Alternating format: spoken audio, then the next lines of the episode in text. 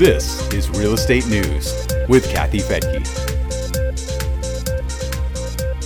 In this real estate news brief for the week ending January 1st of 2022, investor hotspots for single-family homes, insurance premium price hikes, and Zillow's list of most popular search areas.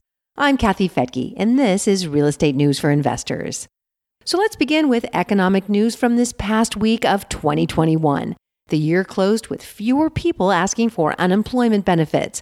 Initial jobless claims were down to 198,000, which is close to a 50 year low. Continuing claims also dropped.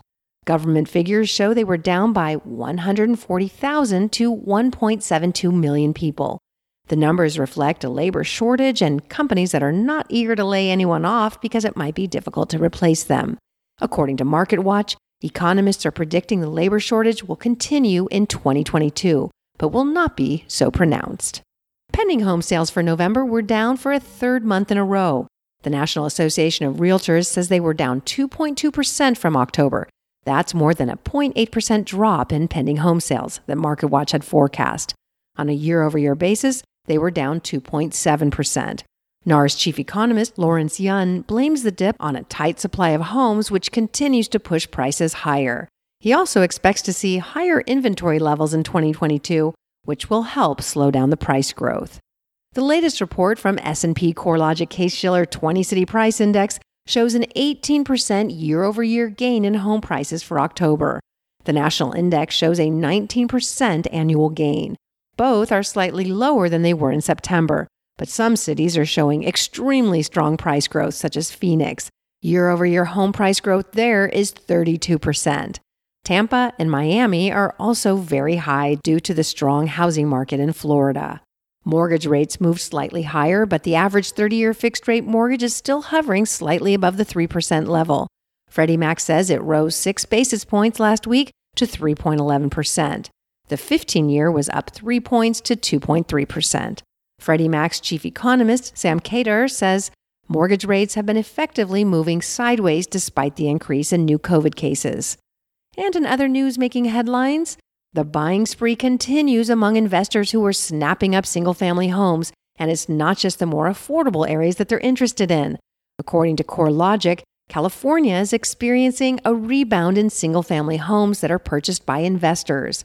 CoreLogic economist Thomas Malone says after a decade of moving away, investors are coming back to California. He says that California rise is likely due to large investors who seem less deterred by the high prices found in the area. Those California metrics include the Silicon Valley region and San Francisco in the north, and the Los Angeles area and the counties of Riverside and San Bernardino in the south. Other metros attracting investors are Atlanta, Phoenix, and the McAllen, Edinburg, Mission region of Texas, down near the southern tip of the state. Las Vegas, El Paso, Memphis, and Salt Lake City are also attracting a large share of investors. The cost of home building materials and climate change risks are turning into higher insurance premiums, and that's giving some property owners sticker shock. The Insurance Information Institute says that premiums are up about 4%, with an average annual premium of $1,400. Realtor.com reports a warning from insurance companies that premiums will be going even higher. Realtor.com says the cost of rebuilding a home is going up because of higher prices for building materials in general.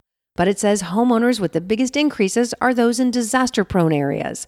Chief economist of the National Association of Home Builders, Robert Dietz, says that building material prices are pushed higher after a natural disaster for six to nine months, while people are, of course, scrambling to build their homes.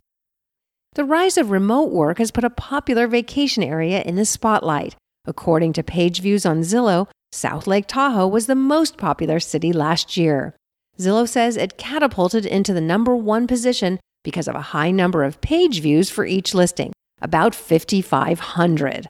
Calabasas in the Los Angeles area ranked as the most popular small town, but it isn't your typical small town. Calabasas is known for having many celebrity residents with homes that are valued at an average of $1.5 million.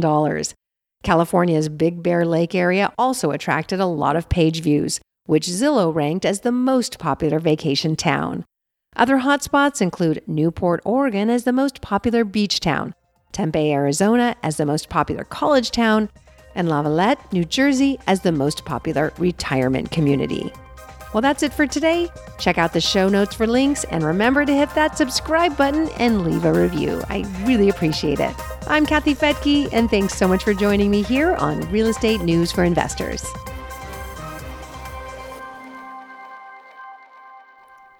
The views and opinions expressed in this podcast are provided for informational purposes only and should not be construed as an offer to buy or sell any securities or to make or consider any investment or course of action.